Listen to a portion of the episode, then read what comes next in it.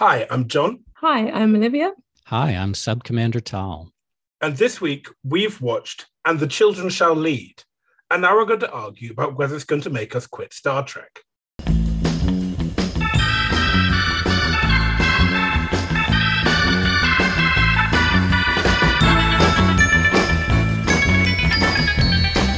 John, as a prolific hater of children and child actors, how did you It's feel?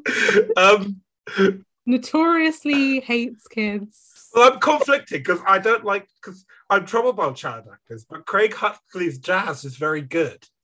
Yeah, I'm kind of like, it was ah, all right. you're terrible as an actor. Your jazz improvisation is excellent. I don't know what to do here.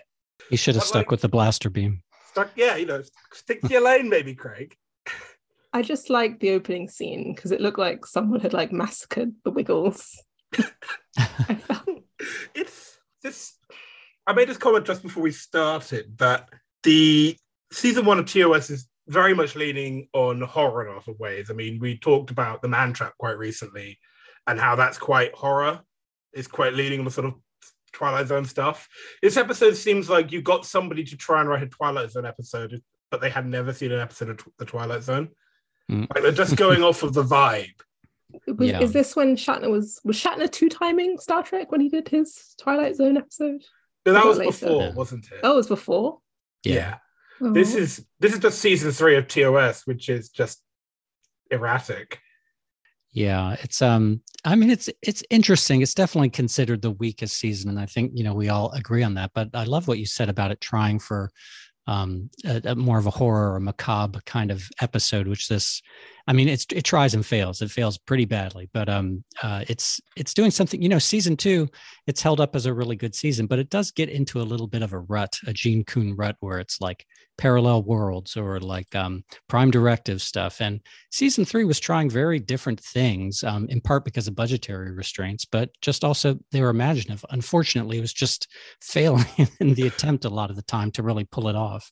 I mean, this one sits between the Paradise Syndrome, which is um, That's Jim another Kirk one. does Jim Kirk does Dances with Wolves with worse budget and and even less sensitive. And then the next episode is is, there, is there in truth no beauty? An episode which is best defined by sexism. Well, that's a I lot love- of TOS, to be fair.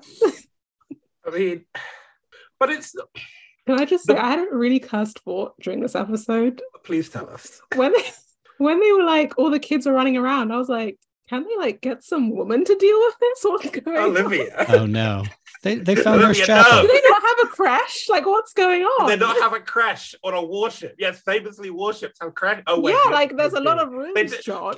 Give them a century, Olivia, and they'll have a crèche. I fell into the 60s theme too deep, okay? it's not my fault. I'm the only one who can't get cancelled for saying that. Wait. the I think the peak of Gene's vision of sort of 1960 Gene Roddenberry in this is the four. You have the four families Mhm. of the scientists. It's an American, a vaguely European sounding name, a black family, and an East Asian family. It's like Yep. Yeah, you see, I know it feels bad for, 19, for 2023, but I know very well when the writer wrote that, some producer in Paramount looks at it and went, Is that too radical? Because it was 1969.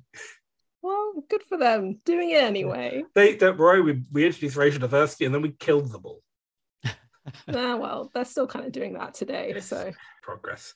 But it, I mean, that's TOS for you. And um, I do have to say, our, our guest today is, if you're on Twitter, probably the TOS expert Uh. in so many ways. Sort of, you go down your Twitter feed, there's something, you post something about TOS, and it's just always something very interesting and thought provoking and sort of very nice to get you on the podcast finally. And it's sort of the next obvious question is, how did you get into Star Trek? And I sort of know the answer because it's only one way, but I'm going to ask it anyway. Do you know when you started? Do you remember that first moment? Um, I I have some early, very early memories. I mean, you know, so I'm 48. I don't remember a time where there wasn't Star Trek um, on TV, and mostly the original series is what I grew up with. Uh, my dad used to watch reruns. Um, dad, immigrant from England, by the way, who came to the states in the early 70s. Um, and uh, my I do have a very vivid memory of the empath watching that as like maybe a four or five year old, which is a terrible episode to watch if you're four or five. Very uh, very freaky. Um, but I wasn't especially into the show. I, you know, it was just something that was kind of on. Um, it wasn't until later when I was maybe 10, 11, 12 that I sort of really started digging into it.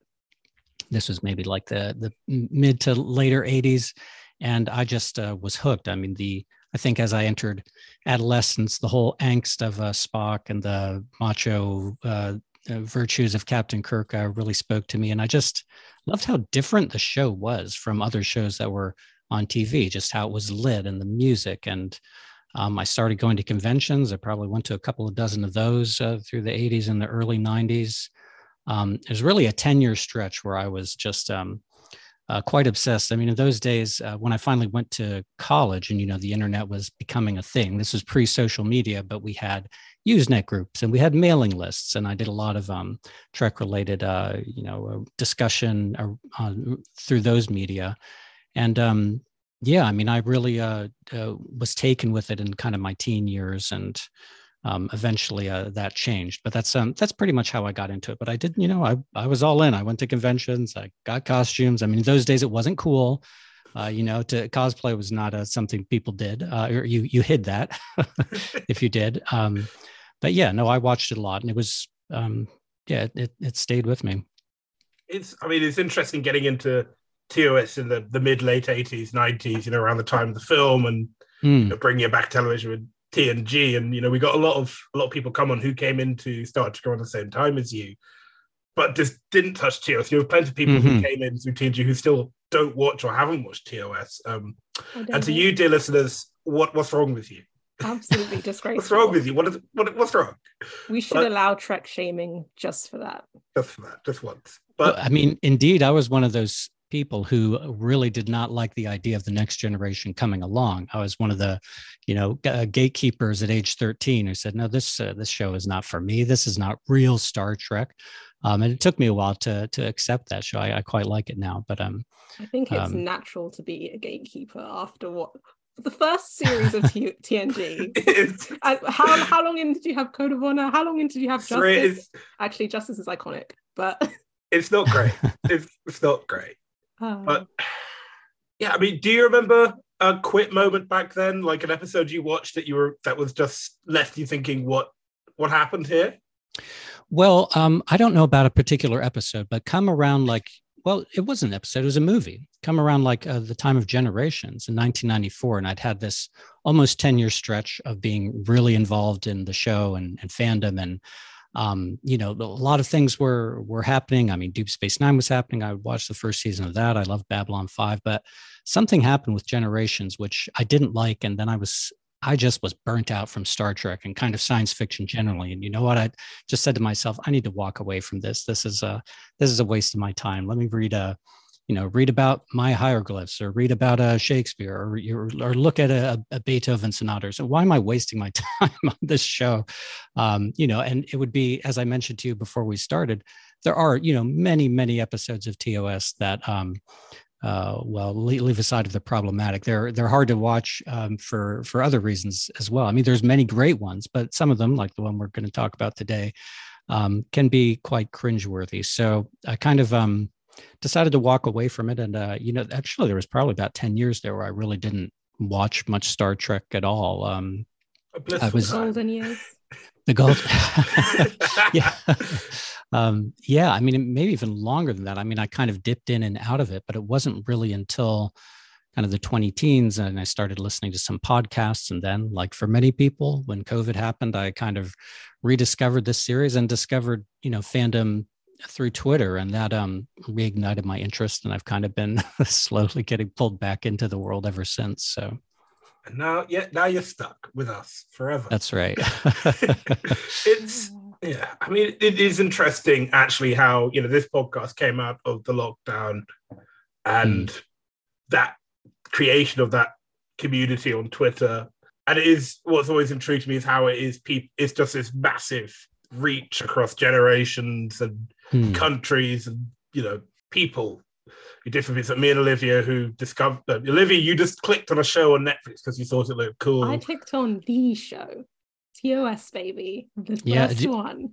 Oh, okay, awesome. And, you know, I'm sort of my parents were very. My dad was very quietly really into Star Trek in the sense that hmm. I would I discovered 18 years after I was born that they played the original series music at their wedding as an interlude music. Oh my goodness! Which I did not know until I was told. You have to one up them. Your I, wedding I, has to be an Amok time wedding. I'm not. No. yes. Oh god. Sharpen you can't really do an Amok time fight wedding in England. It would just rain. Could you imagine doing that in the rain? That's my plan, John. So as wet as Vulcan. yeah, right. doesn't really doesn't work. But it's sort of been quite nice both doing this podcast and chatting people just like everyone has all these wide perspectives on this show. And we yeah. can all we can all come together and rag on how, how, fucking terrible it is yes we should.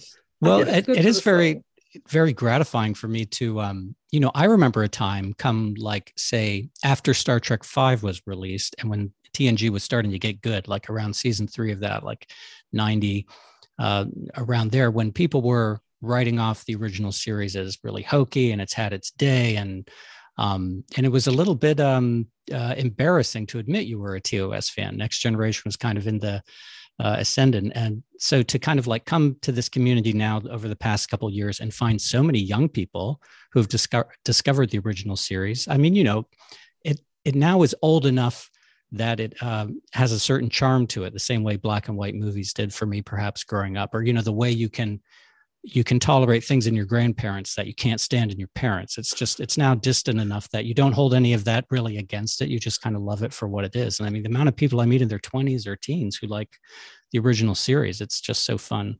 Oh i wasn't it's i don't think i was as into the original series until i got into trek twitter. I think mm. that's mm. i was a a TNG and DS9 head. Yeah. And then I came back. I had a girlfriend in beginning of lockdown who didn't like Star Trek. And then we broke up and I was watching a lot of Star of Trek. and I was like, ah, here we go. I watched the original series. And I was like, oh, I remember thinking it was a bit hokey when I watched it as a teenager and going onto Twitter and suddenly there's all these people my age who think it's fantastic and hilarious and I'm just spinning all of these ideas and stories. And hilarious. I watched that show with no context, no understanding of hmm. what Star Trek was, no Twitter yet. Yeah. And I was like, this is the greatest show ever. You watched TOS in the pure you watched TOS as Gene intended you to watch it. I exactly. And that's, that's I mean, if you put on a beehive, if you put on a beehive wig, you'd have been even more pleased. I I don't even like I'm trying to figure out what kept me going past an episode like Charlie X. But mm. I, I really think I just loved Spock. It was mm. him. I can't argue with that. No. Drew a lot of people in. Yeah, I mean, this that's great. And then we get to and, and the children uh, shall lead. And uh, yeah, I'm normally I I fob start kicking this off onto Olivia, but I'm going to do it here because this is I. It's just it's a very surreal, quite early TOS opening when they go to this planet and everybody and everyone's dead. They've all mm. killed themselves. Um, and then suddenly these children appear and start dancing and playing around the bodies of their dead parents. Yeah, it's very Lord of the Flies. It is very well. It's very Lord of the Flies, and it's very Twilight Zone. And yes. the it's it should be chilling, but the directing's just off. Yeah, uh, I agree. It's uh, it's a scene that should look kind of um macabre and sort of horrifying in a way, but it just comes off as sort of campy. And I mean, it doesn't help that you have the one child who's so much older than everyone else, old Craig Hundley there. And, um, you know, seeing him trying to do Ring Around the Rosie is just painful anyway. But, um, yeah, no, the um, the, I think the director Chomsky, Mar- Marvin Chomsky, I think this was his first episode he directed, and um, it shows, and I think it also shows in how he was not able to restrain some of the uh, some Shatner's going going big later on in this episode, which it doesn't isn't isn't easy to watch. Yeah, it's. I mean, it's a shame. It's basically between Operation Annihilate and now Craig Huxley's gone through puberty. And They haven't quite. They clearly didn't clock it. that until he turned up on set and they went, "Ah, oh, fuck." Although you could make a case he's a brilliant actor because if he's supposed to be annoying, he is. I mean, oh, he's supposed to be an antagonist, and he definitely is. As somebody who has a record for being highly judgmental of child acting quality, I think he's doing quite well because he's he's annoying, but also you don't trust him, and he's actually quite chilling in how little he cares. Hmm. Yeah. Yeah, all the children are a little bit, I don't want to say off, but there is a stiltedness. There is a kind of, you know, this is this is an, very clearly an adult trying to write children, and it, a little bit Miri suffered from that too. Rather than it doesn't feel very naturalistic. But, so I think um, it play it sort of works here because it feeds into the fact the children just aren't right. Yeah, like something's up with the kids. We know that because the only time the kids seem to be animated is when they're just running around playing off script. Yeah. I felt the same level of fear as when I'm sitting on the tube and a bunch of school kids come in, like a whole mm. primary school trip comes in. So they kind of nailed it. yeah, it's you know, it's sort of when they it's the same unnatural fears when you're in a quiet spot in a museum and you see a school party coming down to the end of the corridor, you're like, oh no. so, yeah, the forces of chaos are about to be unleashed. So we find out that these kids, the, the parents all killed themselves. Um, and the children don't seem to care even when the parents are buried. And we, you know, we get the appearance of the first New Federation flag, which is ugly. It's very 60s. Mm. It's very much if you are, it's very much the obvious result of asking a set designer in 1968 to design a flag from the future. It's like, okay, it's got rounded edges, the stars are very big, the handwrite, the lettering is very large. It's, yeah, it's it, it, it I I would be surprised if more than maybe 15 minutes was spent on the design of that flag, but it is the first time we see it. So And I don't hate it. I know you don't like it, Olivia, but I, I think it's quite in many ways it's very emblematic of like all the design It's very simple, hmm. very cheap, not the greatest looking thing in the world. But it is just still rings so just rings so much of what the original series looks like. If it was prettier, I would have forgiven the colonial vibes but it wasn't pretty enough. it wasn't. I mean, it's like you know, I'm well, and it's so short too. I mean, it barely comes up to Shatner's belly button. I mean, it's ridiculous when they try to plant this. It's like at least you know, I don't know, make this a man height or something. Yeah, I'm intrigued whether Strange New Worlds will at some point do a retro version, a mod, like a modern retro version of that flag, because they've been the some of the mod retro styling they've done has worked and some of it hasn't. So I mean, it's one where you know, do they use the sort of post TMP UN mm. derivative one, or do they use the UFP banner? I think they should have a go at the UFP banner, make it glitter. Maybe it's got a hologram in it. Maybe you, if you touch one of the stars, it tells you what planet it is. Do you guys have a Picard there? Have you seen the latest yeah, season? we've got Picard. I've, I've much to Olivia's annoyance, I've actually seen press screeners because I work for yeah. Because I think it appears the flag does, and it's going to it's I've, I've seen a, a, screenshot of, uh, of, of some of one episode. I don't know which, but it does appear in that, like in the background, kind of as oh, is it again another Easter egg for the next episode? Is it okay? That's it's on it is, yeah. LaForge's desk, which correct, yeah, yeah. I mean, Geordi's desk is just one massive Easter egg game. Yes. us poor, yes, te- yes. us poor media journalists. I can't yeah. wait. I haven't seen the latest episode, but I miss him. I don't know if he's going to show up. He's in, yeah, Geordi's he's in the next episode. It's, I'm not saying anything. We'll, it, it, actually, it'll be out by the time this podcast comes out. So it's a good episode. There you go. You can have that. Um, but yeah, so we, it's also I noticed that this episode, like, there's a lot of talking before they go and do something. It's sort of there's just a lot of standing around. Mm. There's not much dynamism. Yeah. Oh, I agree with that. You know, there's definitely moments in the episode. Well, you know, Kirk, why don't you do something? Why don't you lock these kids up? Or why don't you? I mean, the the action is. I mean, some of the ideas could have been interesting if they'd been handled better, but the, it does lack for action certainly. And there's also the really the bit where he goes in the cave. He's like, I feel anxiety. it's like, first of all, Bill, cool it. Two, what the fuck? Is, who wrote this?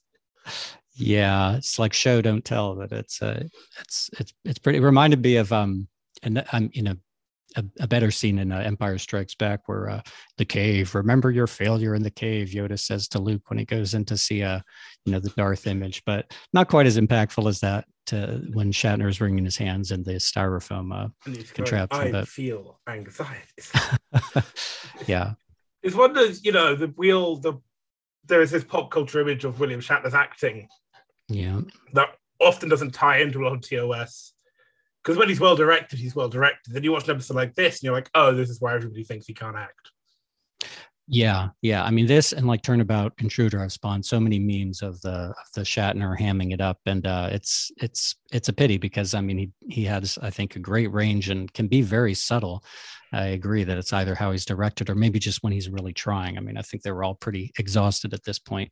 Um, but um, at this this point in the show's run, but uh, he does not acquit himself very well on this episode. So I mean, we do get the the bit of this episode I do like is the arboretum and chapel when they take mm. the kids up and they do the food slots and you know it's that thing they do a lot in the early seasons where they show you different parts of the ship and they show you the crew being a crew. Yes, that they kind of the it kind of is clear that Gene Coon doesn't like doing. Yeah. Oh, I agree. I mean, and, and you had mentioned before the first half of the first season being different and sort of Twilight Zoney. It often gets referred um, compared to you know wagon train to the stars he didn't mean that in a generic way he meant that like the like the show wagon train i mean the show wagon train had you know re- recurring characters but then it would very often feature other characters that were sort of part of this uh, little ill-defined wagon train much like the crew was being uh, featured in early star trek you know sulu had his plants and yeoman rand was there and you had riley and you had these um, quotidian sort of moments in the rec room, you know, Uhura singing. I loved that. And that um, definitely went away under Coon and it became much more the Kirk, Spock, McCoy and, you know, parallel worlds kind of show. And, and it did that great. I mean, you know, Kirk, Spock, McCoy, I mean, you got to love that relationship. But um, it would have been, it's nice to see a little bit of another hint of day to day life on the starship through this, uh, through the ice cream dispensers yeah, like, and then it's like, you know, every once in a while, I just have in my notes, fuck them kids. And there's a note here just for when this kid's like, I want these three flavors and this one. I'm like, oh, fuck you. Oh, God. That would be me every day. They're showing great restraint. well, yeah. It's accurate. I mean, I don't know if uh, you have kids, or I taught preschool for 17 years.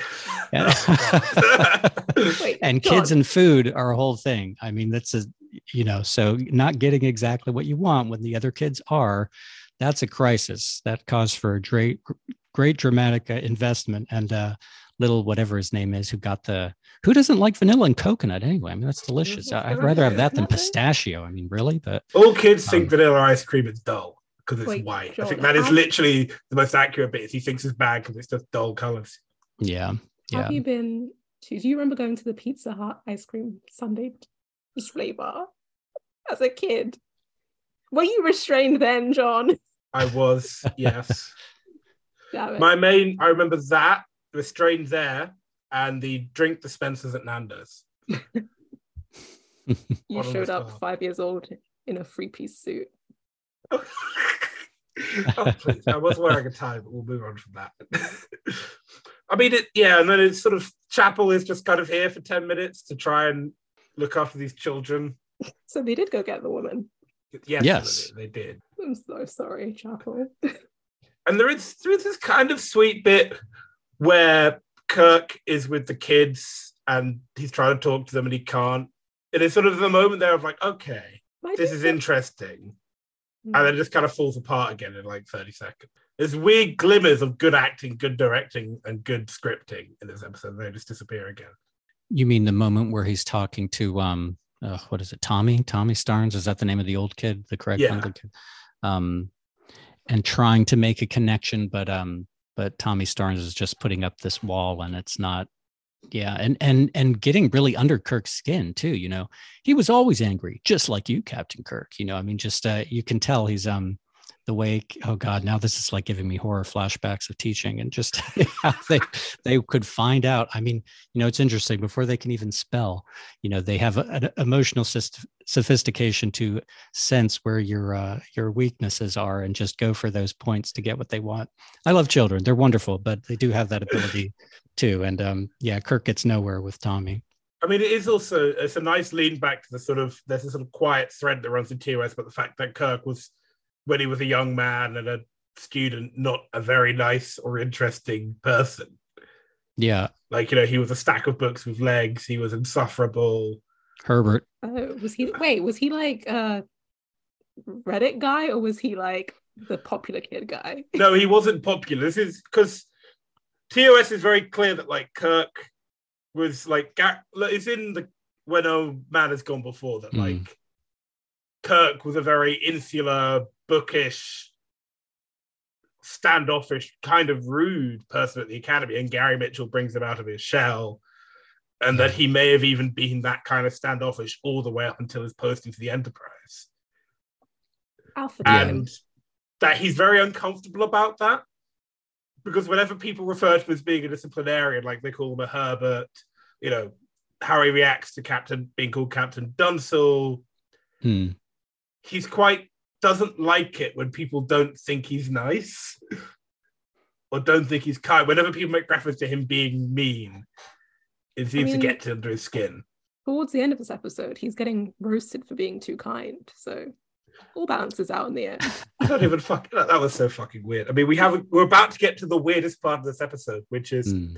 the kids do a chant and this angel green horrible man appears the to tell them they need ugliest to... fit I've ever seen in TOS. Olivia, so would you like to know something really terrible? Yes. That man is a lawyer. You will never be Samuel T. Cogley. That no, no, no. The actor is a lawyer. I know, but in spirit, lawyer. He's disgraced us all. I, I, I've Jack Ruby. This, I've known Marvin. Wait, is that Jack? Wasn't that? That's Marvin Belli, yeah. Uh, Melvin Belli, yeah, he Melvin defended Bell. Jack Ruby, yeah. Before Jack Ruby got, you know, oh no, Jack Ruby's the one who shot Oswald, yeah. Yes, yeah, yes. exactly. So, but like, I don't know, the like Memory Alpha just says um it would put, we we put him on because it would it would boost ratings. It's like who who's listen. I know the '60s there's less entertainment in a as we understand 21st century, but who would choose to watch television because there was an injury lawyer in it? you're telling me this man was the Kim Kardashian of TOS? Well, the Kim Kardashian's dad, the uh, what's yeah. his name? She's a lawyer too now, John. She's a lawyer too, but she wasn't a lawyer first. Oh gosh. Yeah, I don't know how well known really he was. I mean, it wasn't like uh, really scoring a, an A-list celeb to appear on the show, but um, but yeah, that's the story. That and you know, I think actually it did boost their ratings slightly just because it got some play in a TV guide or something. But everybody regretted that choice after it was made. I mean, uh, he is a big part of why this terrible. oh god a big part of why this episode is so weak just um you know if you if you want to look up wooden delivery in the dictionary i mean you'll see this guy's picture i mean not to mention the you know i think that is the savage curtain that he is wearing um you know just that that terrible outfit and uh yeah it's it's he's hard he's hard to deal with I mean, the funniest part is the weird green glow is because Gene watched the footage and was like, "This man is the worst actor I've ever seen. Please cover him up." That's it. That's the only reason it says that Jane was like, I can't watch this. Yeah, and some of his lines translucent, it would be a disgrace. and some of his lines are interesting. I mean, it could be, you know, call upon their beasts. I mean, that's, I mean, that's a very cool kind of a cryptic, uh, evil sounding, loaded uh, uh, phrase to use. But he just, you know, it's like he's reading the phone book. It's not, um, it doesn't grab you in any way. And I like that little ritual of hail, hail, fire, and snow. I mean, yes, it's it's a little on the camp side, but I mean, it's kind of neat that they had some, you know, a little pagany kind of thing that they did to summon this creature. I, I don't know why it works with the uh, the tape recorder uh, to summon him that way too, but um, and I like the fist pumping they do to kind of invoke their powers. There are little elements that um, could have been okay, but just uh, together, it's uh, it, it's just off see the bits in this episode that work were the bits that were reasonably well directed. Like mm. the scene where Scotty goes into auxiliary control and the engineers kick him out doesn't work because the director they keep cutting between Scotty and the other technician and the other technician and Scotty. If they stop cutting around and just have Scotty run around the room trying to fix it because all the engineers, yeah, it would have worked because you'd have added some tension to the scene. In a way that they do later when they've got Sulu with the knives in space, which is so fucking dumb. yes. That looked fire, John. Take that was... back. No, make that my phone background. but that works, and the Uhura mirror thing works. The directing is good, and the camera direction is good. That was Macbeth energy. How dare you?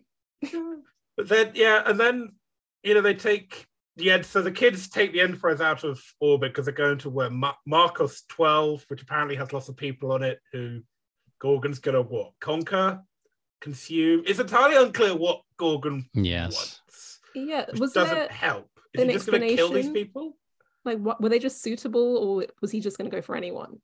I think the implication is that he was going to go for anybody who whose minds were susceptible to manipulation, and kids were. Right. Yeah, not really clear what the plan is. I mean, it it is interesting the backstory of them being sort of a um, a, a ghost of this alien race on what is it, Epsilon Indi, who were a, a marauders throughout the galaxy, you know, millennia ago, and they were so evil that their the sum of their presence is left, and now they're using children to kind of instantiate themselves. I mean, that's kind of a neat idea, um, but but it's but the execution, and you know, it's not very clear what he's saying. He's they're going to have a million followers on Marcos out of twelve mil- well, what's Are they your- going to get followers? Are they going to kill people? I just Yeah. yeah, It's yeah. hard to separate his like weird pitch to the kids from what his actual intentions are. I Hmm. it's like and what's like is what's the, what's the relationship with the kids about it is it about kids being easy manipulatable is it just they're doing weird you know sort of speak creepy kid stuff yeah. is there an allegory about anything serious it's just I wasn't getting that sense. It just felt random. no it just felt like oh the kids could be controlled and they didn't think much further than that Yeah. and they sort of drop in these weird like act two just drives because it doesn't all the sections of it don't really tie together like they take control of the, the bridge Hmm. and then there's this really long drawn out scene of spock and kirk going over the logs and then you get the interesting terrifying bit which is where the state where they beam the crewmen into space by accident. Oh yes, yeah. which is really chilling because quite clearly that's something people have been thinking about with relation to transporter since season one and people still do talk about. And they got to do it on screen with like they beam these guys to their deaths and that's quite horrible. Yeah, you'd like to think there'd be some uh, pretty basic uh, safety protocols uh, uh, cooked into the transporter controls to prevent that from happening. But it is very memorable, yeah, to to have to die that way. yeah and it is what's the word uh, and then the second half of the episode goes a bit quicker i think i think it's the interesting half Well, it, it is, but again, it doesn't make a lot of sense. So, like, I mean, why does why is Kirk able to, you know, uh, throw off the um, the control of the children where no one else can? I mean, that isn't sort of explained or explored. Um, you know, even Spock was succumbing to it, but then it sort of wears off on him. But it, so does it wear off? Do you just have to get out of their line of sight, or you know, uh, clearly not because some of these other crewmen are affected, you know, at a distance. So, what is going on? It's just. that, I mean, you know, I, I do have to ask an important question, which is considering this is probably a circumstance in which you would be allowed to. What if you just punch the kids? Yeah.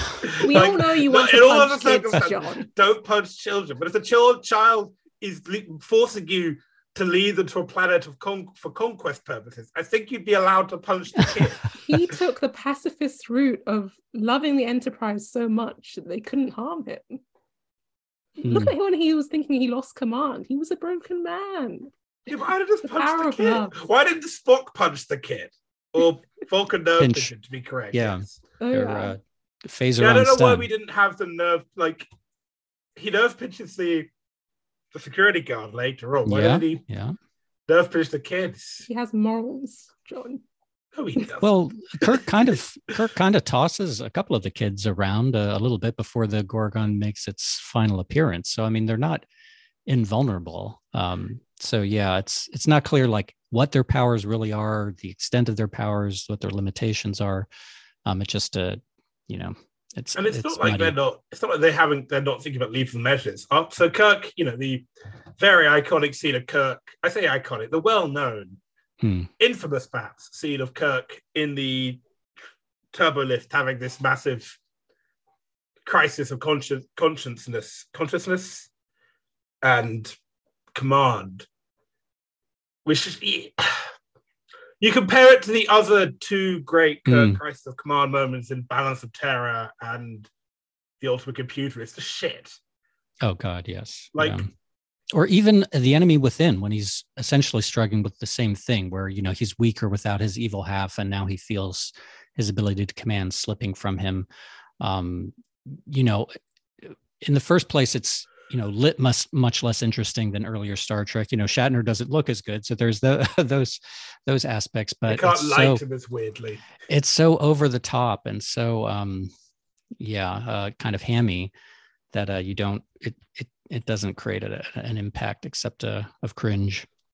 And it's sort of it's also the the script. They don't. It's sort of just like Kirk is afraid of losing command. Yeah, and they it's not. They don't really go into the. Kirk is afraid of losing command because it's the only thing he really has is, has. It is all his life has come up to. It is all he wants. It is all he knows how to do. They don't really get into the nuts and bolts of why it is such a terrifying prospect for him. Yeah, and I, I, guess that does come up again and again. I mean, they also do it well in the Naked Time, and I mean, when he said "call upon their beasts," I mean, uh, the Gorgan. I guess he's talking about you can exploit these people, these people, their natural fears or their each their greatest fears to you know get them to do what you want. So I, I suppose there's some consistency there, but again, why does he? Why does why is Kirk able to throw it off just by stepping into the to the turbo lift, and no one else seems to be able to do it? and I hated that they. I mean, I hate the the swords thing too. I mean, it's just oh god, I can't stand looking at that. And then especially this is Sulu. We should be happy with swords or foils. Why doesn't but anyone like the swords? I don't it's like the high cap. There, yes, yeah. It was giving Macbeth. It was giving Shakespeare. It was camp. it was theater kid. It was actually. It is a very. It's the Shakespearean imagery is good. I'll, I'll concede you that, Olivia. But it is still dumb. They're just daggers of the mind. But um, oh. uh, you know, another, it, another strange episode.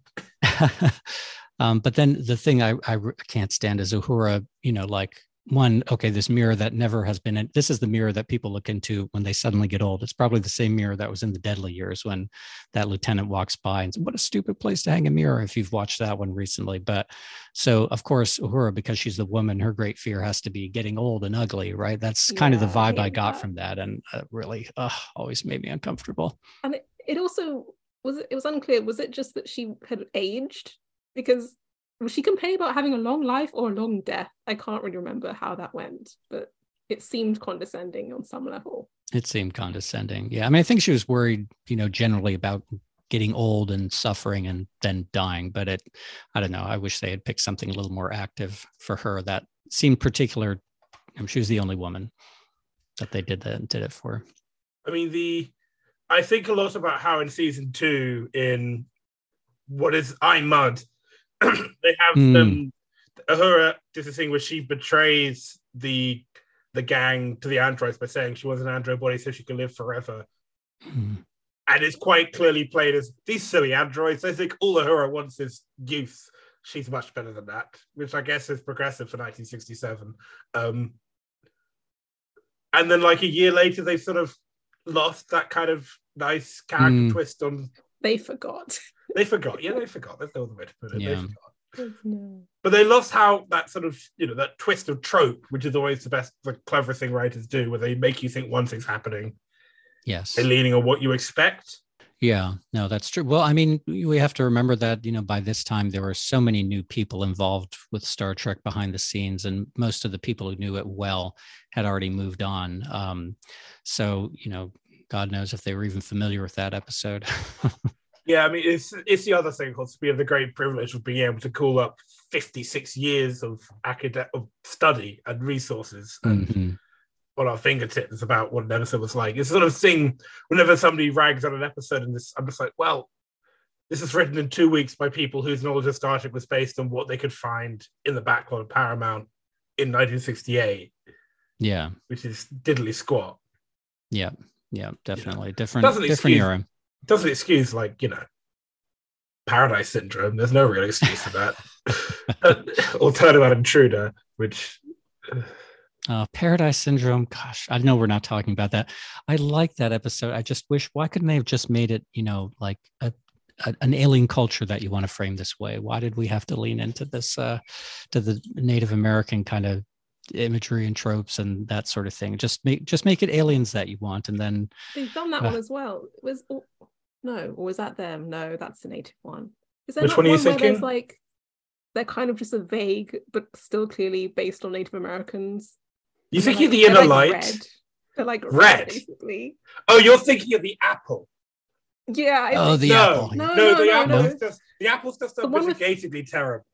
The one where they have like a massive snake statue. Or was that the Yes, that's the apple. Yeah, that's the apple. Okay. Paradise Oh. Syndrome is the one where Kirk bumps his head and suddenly thinks he's a, I am is an indigenous So they- American. They, did the alien leader. version of it, but they've also done the let's straight up. No, because I I do agree that like Paradise Syndrome, the, the like bones of this idea where he thinks. Well, if you want to know what Paradise Syndrome looks like if you do it right, it would sort of end up like the inner light in a way, wouldn't it? Mm, yeah, But the inner light is also a lot more thoughtful. yeah, absolutely. Which one's that? That's the one with Picard and the flute, and he's stuck in the probe. I, I You know, Even I, being- it's the one but where that's he all. for the probe and he lives out this whole life and he plays the flute. I only watch TNG minutes. to make fun of TNG. Okay, annoying. It's a good That's a beautiful I'm really in a episode. TNG hate era. This is like the fact. This is like you having never watched The Visit. It's like you don't actually have an excuse. I'm it's never gonna watch The good television. I don't want to cry. I skipped it on purpose. well, now I will watch it for the Patreon, but that's Yeah. it. Go, Oh. give us more money and Olivia will watch The Visit. I'll watch it. Give me more money and I'll watch. I'll watch whatever Beyonce thing Olivia keep talking about. I can't remember what it's called. I'm not going to prompt her. Um, so, yeah, so we have the the they go in the turbo lift. Then Kirk they try to break into auxiliary control in what a scene I forgot happened, and in retrospect didn't need to be in there. oh, you mean the um, "Go away now, or we'll kill you"? That that scene, or the scene with the with Chekov and the the goons? I think the scene where Scotty basically does the natural reaction of any Glaswegian to being told the pub's closing. Yes, yes, that's it exactly. It's That's just like, go away, I'll fucking kill you. It's like, all right, Jesus. it's just it's such a weird line as well because it doesn't really come out of anywhere. yeah, yeah. I But it guess does- It, it directly leads into Jim Kirk going, "Oh, we might have to kill some children." That's right. You know, one scene, I don't know if you touched on it, or maybe I think we passed it now, that was okay was the in Kirk's quarters between Kirk and Spock and McCoy, and they're kind of discussing the situation and and and um Spock says something about evil does seem to does seek to maintain power by misleading the innocent or um I forget what the line is um by suppressing the truth or misleading the innocent then Bones interjects and you know that's kind of an interesting discussion. Maybe it is why um, uh, the Gorgan chooses the children as his sort of vehicle because they are more susceptible to being misled and you know they're they're gullible. But um, but that I felt scene was okay. I mean, it's a, that's a really inter- interesting point, and it sort of is a great shame it's lost in this shit show because you know at a time when you know there's a there is reasonable discussion around radicalization of kids, you know, Mhm. see Andrew Tate at all, and you know the vulnerability of youth to radical Yeah. and dangerous ideas.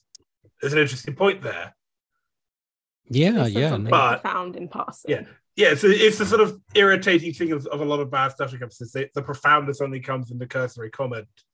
Mm, and you know you have to sit there and wonder was that deliberate or am i being generous i think it the way it's written you're right they're clearly trying to make a point but it's just lost in the rest of this it's lost in the chocolate wobble and pistachio, and then the Melvin Belli and a shower curtain aspects not- of the show. if you put emphasis in this idea that these children are like are so easily manipulatable but it, manipulated you'd have an interesting plot there about youth and yeah, radicalism which I mean, the only one I can think of that did it properly was Suddenly Human, the one with that, the TNG one with a teenager who was kidnapped by the Talarians, I want to say. oh yeah, yeah.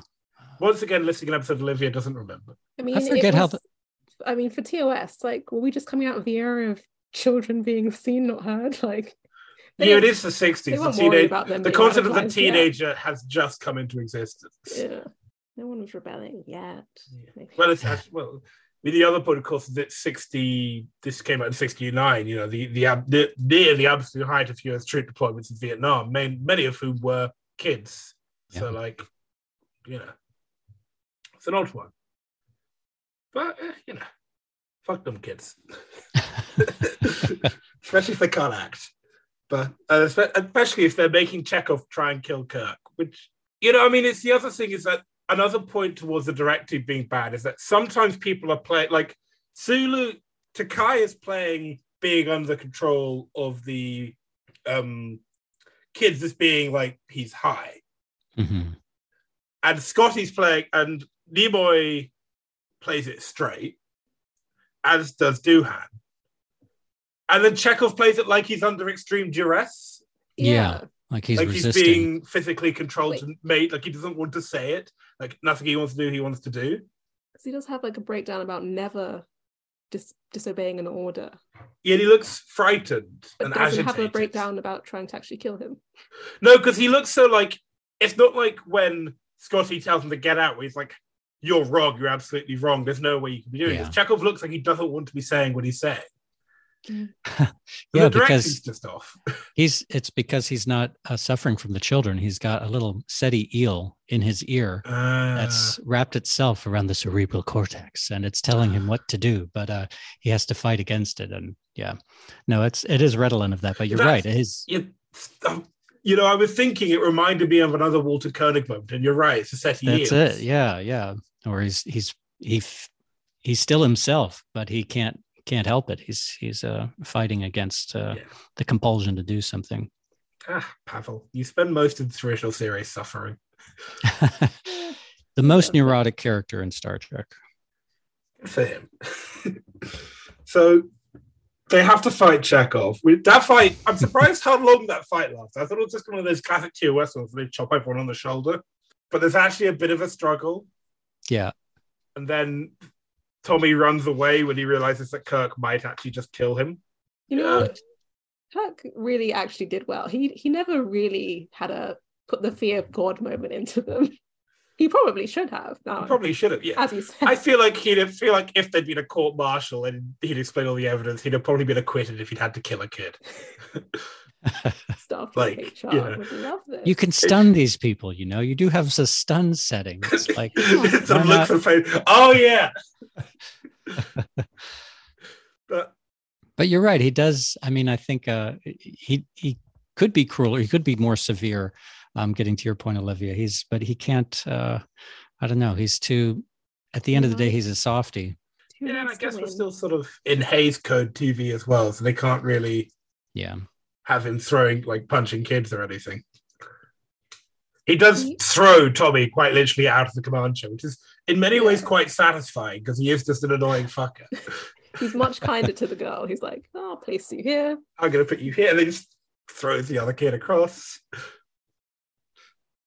And you're right. There's the whole, oh, we're going to summon the Gorgan with a tape.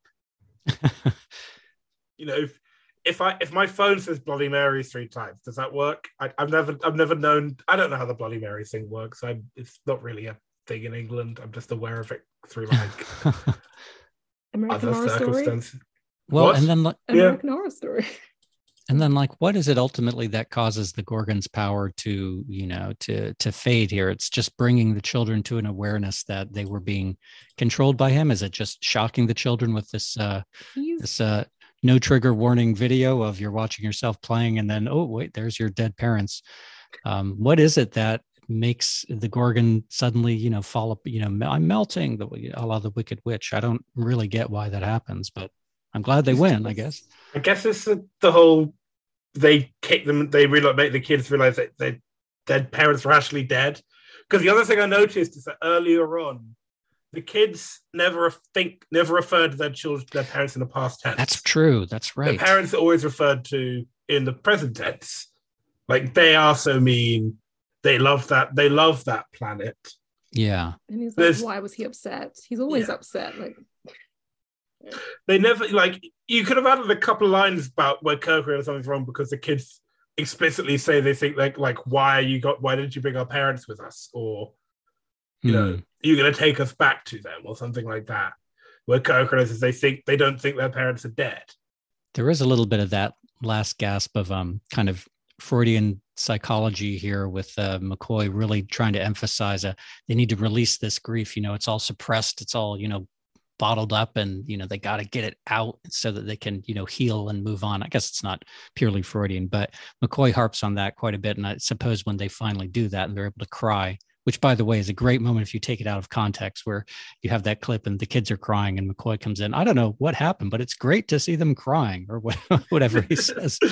Um, but that's what fuck the kids mccoy. That's what causes the spell to break and uh, the gorgan to to turn into mush. it just melts into mush that annoyed me because he was already wearing the ugliest thing I've ever seen in my goddamn life and already looked terrible. And then they lose faith and he gets even uglier it started off bad. it was bad enough. wait, it gets worse. and the acting got worse too. You're telling me that was his peak form? And then they get to Marcos 3 and do a U turn. And my last thought is at what point is Kirk going to remember he locked Chekov in a cell? like he's just sitting on the bridge, like, oh, are they going to be like an hour later? He's going to look at Mr. Hadley and go, That's right. Or Sulu's going to be like, where's, where's Pavel? And Coach going to stand up and run out the bridge. Maybe there's a ship wide reset. This happens a lot. Last no, hour. You, you're right, though. He's like signing the little document thing that Uhura gives him, and you know, just uh, we're back to normal right already. Meanwhile, he sort of freezes halfway down the page. It's like, if I, it's too late now. I can't say anything. It's been half an hour. Uh, meanwhile, Chekov's in the agony booth. But it's, yeah, and the children shall lead, which it is just kind of textbook season three. Hmm. Yeah, the script isn't very well put together and seems to change quite a lot. Um, the music is bad too. The music does not help this episode. I mean, not just the Ring Around the Rosie, which, although I'm glad to see that has survived since the Great Plague, that song, uh, even into the 23rd century. Um, but uh, I feel like the music is mm, a, a, little too over the top and, you know, not the best work. I think this was George Duning who also did like the Empath and Metamorphosis. But, um, but the Empath it, has really good music. Yeah, yeah, I know. And this doesn't. So I don't know. He, uh, he swung and he missed for this episode for me. I, I feel like it just it makes it harsher. It just puts more of a spotlight on how terrible moments are. Yeah, and there's like I'm looking at this sort of trivia here. I mean, I'm kind of, there's not usually there's something quite horrifying and grim in the trivia. There's nothing quite bad. Um, the kids' costumes were made by the great William Ware Theiss, though thankfully it looks like none of the kids have parts of their skin removed by glue or tape. which is progress for William Ware Theiss. Um, I think the kids. Said, I'm sorry, I was just going to say, I think the kids had a great time on this episode. Um, I read a little bit about it in the Cushman book uh, uh, yesterday, thinking about this, and they all you know had a blast on the set and you know the the little girl uh, what's her name pamela faden or something like that she had a big crush on william shatner and you know he gave her like a little ring they were going to get married when she was presumably older. Um, but you know they just they were having a ball by the sounds of it even if the uh, the episode was was bad. Well fair few of them uh, appear again. So the what's his name mm. who played the asian kid plays a oh, navigator oh, yeah. in tng he plays a what he plays a, a navigator on oh. the helmsman on TNG once. Um, Craig Huxley famously played Peter Kirk in Operation Annihilate, then helped invent, no, invented the blaster beam, which is the big long beam of metal that makes the bang noise in the motion Iconic. picture. The, the you know, the best instrument ever invented.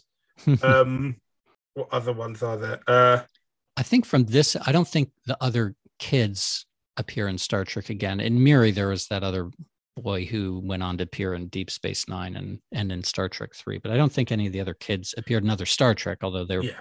I don't know if they did other stuff. They probably did. Apparently, the Arboretum was built for Elaan of Troyius. Yet another unbelievably cursed episode, and the you know deleted scene that got cut.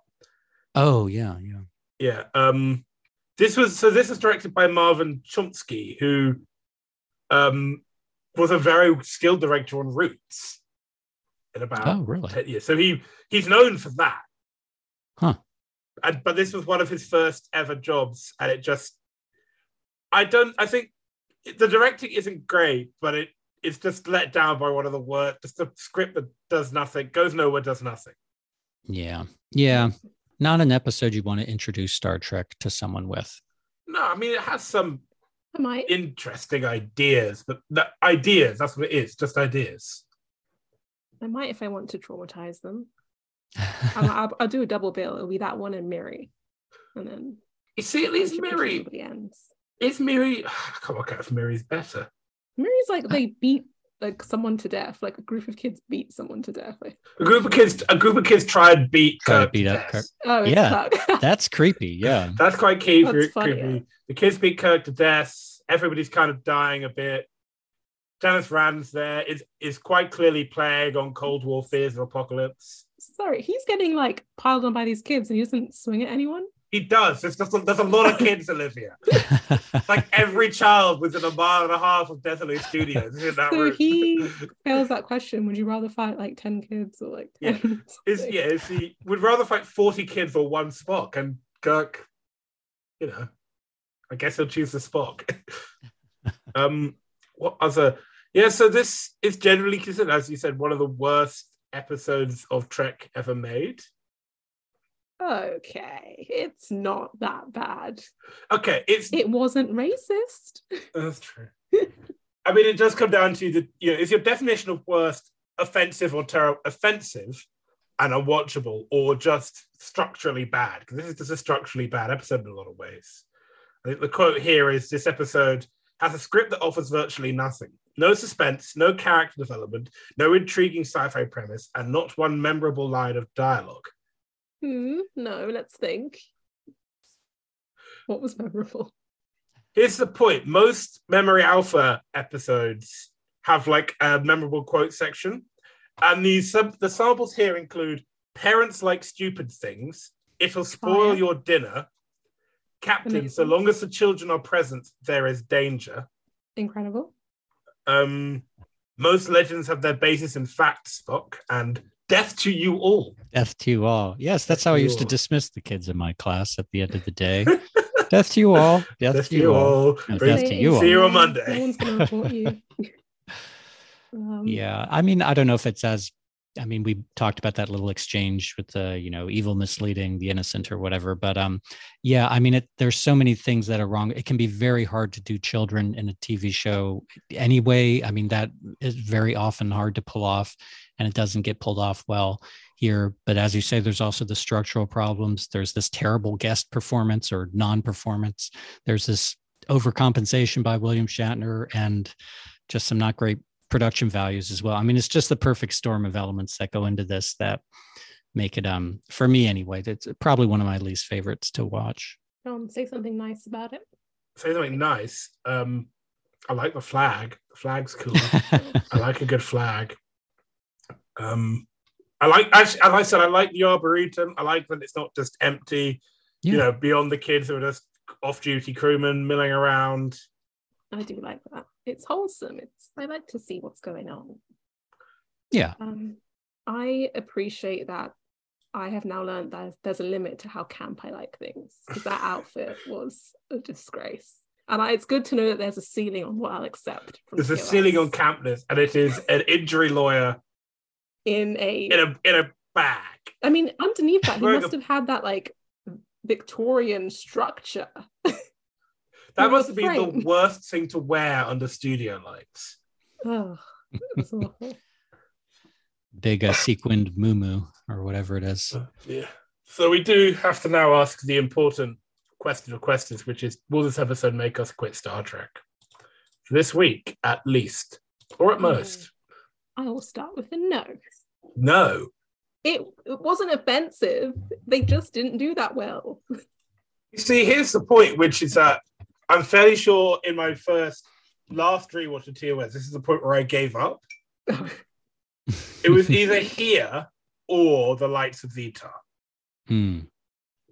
I didn't yeah, quit a single episode of Star Trek until TNG, which makes me you watched through this? an insane person. Wait, sorry, just to clear, that means you watched all our yes. Actually, all our yesterdays is vaguely interesting. You watched Turnabout Intruder. But I didn't have. Also, I didn't have a standard yet. to be fair, like it's not even like what was I going to compare it to? I was like, this is a great time. 60s, diversity, fun space dudes. That guy's got pointy ears. Some failures, you know, we'll overlook that. Um, so, I mean, I'm quitting. I'm giving it a yes. So I guess you've got the tiebreaker. Uh, okay, so explain this in a little more detail to me. If my so, in, are we? Is this episode bad enough that you would close your laptop, turn off your television, and go outside and go on a six-hour walk? I I don't think any any episode of TOS would make me do that. It doesn't matter how bad it is. I would just I would have to stay with it. It's it's you know I'm too attracted to these actors. I'm just too attracted to just the bridge and just the, the noises. It can I I I no, I I can I can hate this episode, but still want to see it to its bitter conclusion. I'm I'm with you on the noises. I mean, when um I got the press screener for the last episode of, of first season of Strange New Worlds at 2 a.m. when I was sleeping on a friend's floor in Cambridge, and I woke him up because of the noise I made when Pike goes onto the bridge in his time dream, and it made all the proper mm. TOS noises. Mm. Like for most of Strange Worlds have been quite subdued. And then when they're in 2266, it's all quite loud and everything's yeah. much more chunky. And I was like, yes. And woke Andre up at 3.30 in the morning. Love to hear it. It's all about this a good chunky noise. Is yes. great. It's the best thing in the world you have to find the good in things even as you have the kids in your class that drive you crazy and the other ones you wish you could spend all your time with. You have to attend to all of them and you have to find the good in all of them. So yes i, I look at these episodes as uh, as children. I can't i can't abandon any of them. Next generation and other ones uh, that's another story but that's somebody else's class. Good at covering them Olivia, do you want to do a trip? I, I feel bad having to introduce the triplet scale to somebody who probably hasn't watched that much Enterprise. Oh, how how much Enterprise have you watched? Me? Yeah. Oh God, uh, I have. I saw part of the one, the Mirror Darkly one. Is that Enterprise? Is it that? Yeah. Uh, okay. No, otherwise I haven't seen any of it. I feel like oh, okay. God. Oh no. I'm sorry. I mean, I'm I'm familiar I with. I will. Sort of, but I guess Olivia, I will do it this week. Well, you bullied you bullied me on Twitter the other day. So in one of our final segments is we measure the level to which this episode baffled, confused, and upset us. Um, in a scale of one to ten triplets, which is from one of the earliest episodes of Enterprise, in which Trip Tucker is accidentally impregnated by an alien species. and do. this is discovered when he rolls his wrist up and there are nipples on his wrist. Oh, is that the origin of this term? I've heard this floating around, but I've never. Yes. Well, thank you. I now I'm I'm educated. Okay. Now you so... know what a trip. You know what a trip. It's all our fault. Okay. It's a tragedy. It's really. it's genuinely all our fault. So the the greater the number of nipples, the worse your opinion of this show is. Is that? Not do I understand the scale? Worse. It's more in the sense of cursedness, weird. Cursedness as you something that makes ah, you okay. feel like, what the fuck are they doing here? So I mean, a good I'm trying to think, a good example might be um, Neelix and Kes, which hmm. you know, a 40 something year old man and somebody who's canonically two, and, and even in her own species is not much older than about 17. It's a Leonardo situation. or to make, I think if we go TOS, um, an obvious one would be the Yangs and Kohms and the Omega Glory, who yeah. Gee, I wonder what point they're making there. I actually forgot the Omega Glory existed. I haven't thought about that since our very first episode. Oh, let's do a rewatch. episodes ago. oh, that's so gross. I hated it. I guess. I uh, what? Sorry, do you want me to give a, yeah. a, rating on that? Okay, well, yeah, I guess in comparison to those kind of examples, it's not cringy in that same way. It's it's. Um, so I I guess in that sense, I'd go a little easier on it. It's not um doesn't have a I don't know. It's not offensively bad. It's just um, it's just bad. So I guess we'll say six trip That's nips. Good. Does that work? That's still yeah. I was going to give it. I was only going to give it five. okay. Because it's not quite. They don't throw enough at you. That's bizarre. Mm. You know what? The gown alone is uh, six. yeah. Um, so I'm going to actually you giving it six? Yeah, I'll give it a six. Gives us an average of not 36. Um, what have I done? I screwed up the Excel spreadsheet. an average of 5.6 trip nipples, which I'm going to not think about too hard because that's too many. Um, Ooh, 0.6 of a nipple. 0.6 of a nipple. That's not a concept I like to think too much of. Um, and then, do you want to do high art? Are we unable to contemplate what our best favorite episode? Well, basically, our high art section is you you try and find an episode that Olivia would like. There is no yes. scale or adjudication. You just pick an episode and put it to an arbitrary judgment. It's a bit like picking an episode of Voyager to watch and hoping it's good. Is it sort of like everyone's Kobayashi Maru? Like, I'm, yes, it is. it's a Kobayashi Maru of episode it correct. I will bless your opinion as canon. Basically, my high art list. Um, let's give some examples. I um, think um, that Spock's I've got them here. Is high um, art. Examples of high art are the Naked Time. I think that's great. Um, masks is high art. Masks. Journey to Babel, which was a side choice, mm. but I think is Journey to Babel with that Andorian in the red jacket. Yes, the costumes of Journey to Babel are the best. Um, what other okay. ones? Um, um, Blink of an Eye, which is another. I don't remember. That's high art. I'm sure. Really? Okay. I think it was a that's a sarcastic high art. Okay. Oh no, this is the Voyager blink of an eye, not the not wink of an eye. The one oh, okay, that makes okay. more sense. Because that's a yeah. I'm just looking at the notes here. Um, so essentially, it's just my fave eps, and I like some of the silly ones. So, would you like to submit an episode of Star Trek to the high art list? Oh, this... Oh gosh, um, boy, putting me on the spot a little bit. I, I mean, for a long time, I really loved. I mean, I loved the Naked Time, and I loved um, uh, this side of paradise. Um, I just loved those Spock episodes where you saw behind the curtain a little bit and you saw some of his angst. Um, I have a real soft spot for this time of parad, this side of paradise. Actually, yeah. Explain the app. I don't remember the name. It's the I'm one sorry. they go to this colony that they think's been destroyed, but it's all right. And there's this plant on the colony that basically sprays you with Wait, pollen. The one that makes Spock heterosexual. Yes, that's the one it's so upsetting to see him behave. But it is way. a really great performance because there's this bit right at the end when the ship is empty and it's just Kirk mm. and he's being caught by the pollen. and he's just about to leave. And he opens his case of medals and he looks at it. And it's just there's no words said. He's just like he just snaps yeah. him out of it. Yeah, I mean, I guess I would pick I would pick that one. I mean, I have a, have a real attachment to that one, and I just uh, it's so the character study is really nice, and the music is beautiful. The performances are really beautiful. It's lit gorgeously. It's on location. There's location shooting there. Yes, it's just the Disney Ranch, but um, you it is but I but I, I really love that one. The other one I was going to say I was going to say the empath just to give that another because it is so in terms of high art it's like a black box uh, theater from the 60s in a way um, just what they what they're able to achieve with with nothing but I have a very sentimental attachment to that so I don't know if that's the empath I just as it is you either love it or you hate it if you yep but it's yep. quite it's just not like really like any other Trek episode because it's this black yeah. set and it's just Kirk, Spock, McCoy, uh, what's her name? Um, Gem. Gem. Oh gosh. She also said Gemma Collins to me.